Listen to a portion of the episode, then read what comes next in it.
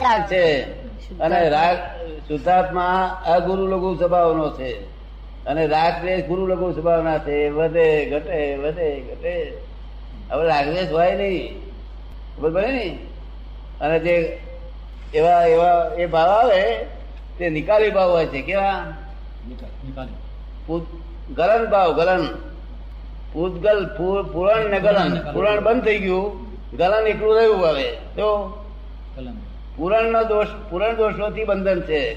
ગલન દોષો ગલન દોષો એ નિર્ધા છે. શું છે? બંધ વગરની નિર્ધા છે. ગલન દોષો એ બંધ વગરની નિર્ધા છે અને પુરાણ દોષો એ સંવર વગરની બંધ છે. શું છે? બહુ ના અમને દાદા ભગવાન દાદા ભગવાન ભાઈ ને. કઈ પૂછ્યું છે, ભાઈ આવ્યા છે કે કે ભાઈ આ ભાઈ આયા છે? તે ભાઈ ના મન વચન કયા યોગ દ્રવ્ય કર્મ ભાવ કર્મ નો કર્મથી ભિન્ન હે પ્રગટ શુદ્ધાત્મા. શુદ્ધાત્મા જોડે તમારે જોડવું એ નહીં. અને પછી કેવું કે આ એમના પ્રશ્નો પૂછ- પૂછે છે એના જે જવાબ આપવાનો મને કહી દો. શું? એટલે તમને અંતર એ થશે. એના શુદ્ધાત્મા પૂછું. એટલે જે પ્રશ્ન પૂછતો તેની જ પાસે લેવા આપણે. એની ખુલાસો થાય. અમે દુનિયા બધા ખુલાસા આપીએ ને તે એની પાસે લઈને મગજ તોડી નાખે એવા લોકો આવે છે. તો ઉજાગર અવસ્થા એટલે શું? આપણી જે તીર્થંકરની જે અવસ્થા ઉજાગર અવસ્થા કેવલીની તીર્થંકરની જ્ઞાની કેવલી તીર્થંકરોની અવસ્થા જાગૃત અવસ્થા. ઉજાગર. ઉજાગર આપણી જાગૃત છે. ત્રીજી અવસ્થા. આપણી જાગૃત છે. એમાં ઉજાગર. ઉજાગર. ચોથી અવસ્થા. ચોથી કોણ? તીર્થંકરોની ચોથી અવસ્થા. ચોથી. ચોથી અવસ્થા. ઉજાગર અવસ્થા. ઉજાગર અવસ્થા. તીર્થંકરોની ઉજાગર અવસ્થા સ્વપ્ન જાગ્રત અને નિદ્રા એ ત્રણ અવસ્થા આપણે અનુભવીએ છીએ. તુરિયા. તુરિયા. તુરિયા તુરિયા એટલે તુરિયા. ચોથી. ચોથી જાગ્રત તે શું? ઉજાગરણનું નામ. તે શું એટલે એ અવસ્થા એટલે કઈ રીતની આપણે એ અવસ્થા કઈ રીતની હોય? તુર્યા અવસ્થા કઈ રીતની હોય? કેવી હોય? પહેલી પહેલી ઊંઘની અવસ્થા. ગાઢ નિદ્રા. કાઢી દે. સુષુપ્તિ અવસ્થા. સુષુપ્તિ. એનું નામ સુષુપ્તિ અવસ્થા કહેવાય. જી. બીજી સ્વપ્ન અવસ્થા. હા. બરોબર. સુષુપ્તિ સુષુપ્તિ વખતે આત્મા જે છે શું કહે છે સુષુપ્તિ સુષુપ્તિ રસા હોય ત્યારે આત્માની રસા કેવી હોય? આપણા માટે. આપણા માટે. હવે આપણી વાત થાય છે. સુષુપ્તિ અવસ્થા. હોય ત્યારે આત્માની અવસ્થા કેવી હોય? આત્માને આત્માને કોથળે બાંધ્યા દેવી કોથળામાં ગવા દે બહાર. દેવી. એક કર્મ છે ને સુષુપ્ત અવસ્થા એક કર્મ છે. કર્મના ઉદયથી છે. એટલે શુદ્ધ શુદ્ધાત્મા જે છે એ સુસુપ્તિ વખતે એનો થોડો ભાગ તો ખુલ્લો આપને થતો હશે. શુદ્ધાત્મા તે વખતે કંઈક તો ખુલ્લું હશે ને. સુસુપ્ત અવસ્થા હોય ત્યારે આ શુદ્ધાત્મા જાગૃત જ હોય. દેહની સુસુપ્ત અવસ્થા હોય તે વખતે શુદ્ધાત્મા જાગૃત હોય. શુદ્ધાત્મા તો નિરંતર જાગૃત જ હોય છે. આ સુસુપ્ત અવસ્થાથી. થઈ હા. હવે સ્વપ્ન અવસ્થા. સ્વપ્ન અવસ્થા એ બે બે દેહનું કર્મ છે. આ સ્થુલ દેહ નથી એમાં કર્મ. સ્વપ્ન વખતે. આ સ્થુલ દેહની હાજરી નથી એ કર્મ. સ્વપ્ન વખતે. સમજ ને સૂક્ષ્મ દેહ અને કારણ દેહનું જ કર્મ છે. સમજ ને એ કર્મ બે દેહ ભોગવે છે. સૂક્ષ્મ દેહ ભોગવે છે અને કર્મ કારણ દેહ આ દેહ ભોગવતો નથી. સ્થુલ દેહ. છતાં આંખમાંથી પાણી નીકળે છે. આ દેહ ભોગવતો નથી છતાં આંખમાંથી પાણી નીકળે છે. આ દેહ ભોગવતો નથી છતાં ઓ મારે લડે છે. આ દેહ ભોગવતો નથી. આ દેહ ભોગવતો નથી છતાં કેટલાય ચિહ્નો એવા દેખાય છે કે જાણે આ દેહ જ કરી નાખ્યો હોય ને. એવા દેખાય છે પણ આ દેહ એમાં આઈડર હોય છે બિલકુલ. એટલે બે બે બે દેહનું કર્મ એ સપના અવસ્થા એ ગપ્પુ નથી. એ ગપ્પુ નથી આ લોકો કે જવા હવે રાતે દાડે વિચાર કર્યો હોય તે સપનું આવે એવું વાત ખોટી વાત છે. કર્મ થિયરી ચાલે છે. પછી આ આ ત્રણ દેહનું સપનું છે. શું છે? જાગ્રત ત્રણ દેહ અત્યારે ઉઘાડી વાગે ભરીએ છે ને? એ ત્રણ દેહનું સપનું છે. એટલે મન વચન આ સ્થુલ દેહ સાથેનું આ ઉઘાડી નું સપનું છે. શું છે? પેલું બંધનું સપનું છે. આ ઉઘાડી વાંખનું સપનું તે આ અમારા સસરા અમારા મામા અમારા કાકા ના. ને અને મને દુઃખ પડ્યું હું તો બહુ દુઃખી થઈ ગયો હું તો આમ થઈ ગયો તેમ થઈ ગયો. અને પછી હમ જ જાગે.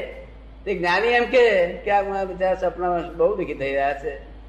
મને એવું દેખાય બધા સપનામાં બધા દુઃખી થઈ રહ્યા છે. જો કે એ ચોથું ચોથું. સમજો ને? જાગૃતિ જાગૃતિ. તુર્યાવસ્થા. સૂર્યાવસ્થા બહુ નીચી છે પણ એથી આગળની અવસ્થા છે. જો જેના કેવળ જ્ઞાન છે, અવસ્થાથી પર છે. અવસ્થાથી પર. અવસ્થાથી પર. અવસ્થા દરેક ચારેય અવસ્થાથી પર. એ કેવળ જ્ઞાનની અવસ્થા? કેવળ જ્ઞાન એટલે છેલ્લામાં છેલ્લી જાગૃતિ. એથી હવે આગળ જાગૃતિ કરે રહી નહીં અમારે ચાર ડિગ્રી ઓછી છે. એટલી જાગૃતિ એટલી જાગૃતિ આપણે રહ્યા કરે. એટલે અવસ્થાથી પર છે અવસ્થા નથી. સ્વભાવ છે. આ પહેલી પહેલાની ભૂમિકા અવસ્થા છે. આ નીચેની ભૂમિકા ચાર ભૂમિકા ચાર અવસ્થા છે. એની અવસ્થાથી પર છે ચાર અવસ્થા એની પર. એટલે કેવળ અવસ્થા છે. તુરિયા અવસ્થા તો દરેક અમુક સાધુઓને એવા અમુક અમુક હોય ને એમને એ એ અવસ્થા કશું કશું સંકેત ના હોય તો અવસ્થા ઉત્પન્ન થાય છે. પછી એનાથી સંકેત આવે તો એ અવસ્થા વધતી જાય એનાથી પર શું પછી એમ? અવસ્થાથી મળીને કેવળ જ્ઞાન સુધીની બધી બહુ અવસ્થાઓ છે. એ પણ જાગ્રત અવસ્થાઓ કહેવાય છે. એ જાગૃતિ કહેવાય છે. જેને અંગ્રેજીમાં કે છે ને પેલો અવેરનેસ અવેરનેસ અવેરનેસ અવેરનેસ પછી બિવેરનેસ એલર્ટનેસ પછી આ છેલ્લી આ એક્ઝેક્ટનેસ આપણું એક્ઝેક્ટનેસ એક્ઝેક્ટનેસ અનુભવ લક્ષ વર્તે નિજ સ્વભાવનું. વર્તે. નિજ અનુભવ લક્ષ્ય વર્તે નિજ સ્વભાવનો. અનુભવ લક્ષ અને પ્રતિતિ. શું કે છે? નિત્ય સ્વભાવ એટલે પોતાના આત્માના સ્વભાવનો. લક્ષ બેઠેલું હોય છે હું શુદ્ધાત્મા છે લક્ષ બેઠેલું હોય છે.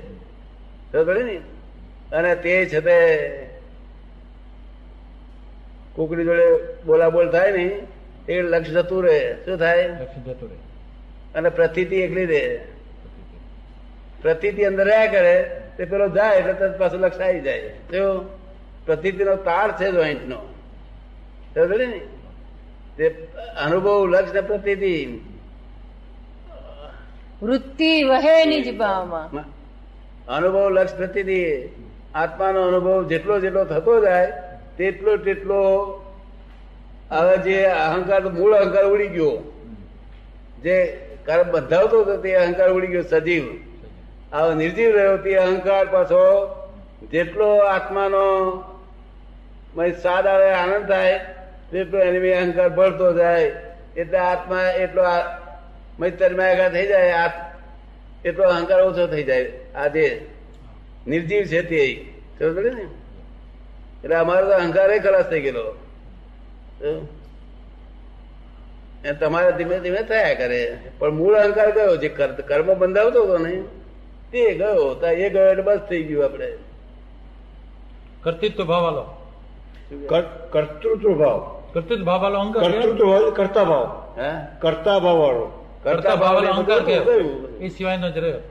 હું કરતા પર ભાવનો આ જગતમાં કોઈ આ બધું પરાશ્રિત છે. શું છે? પરાશ્રિત છે. આ બધી ક્રિયાઓ કરો બધી તમારા તમારા થઈ શકતી એવી નથી. એ તો ઉદય કર્મ કરાવે છે. શું કરે છે? ઉદય કર્મ એ પ્રમાણે પરાશ્રિત છે. પરસત્તાનું આ કામ છે. તમારા સત્તામાં જ નથી આ.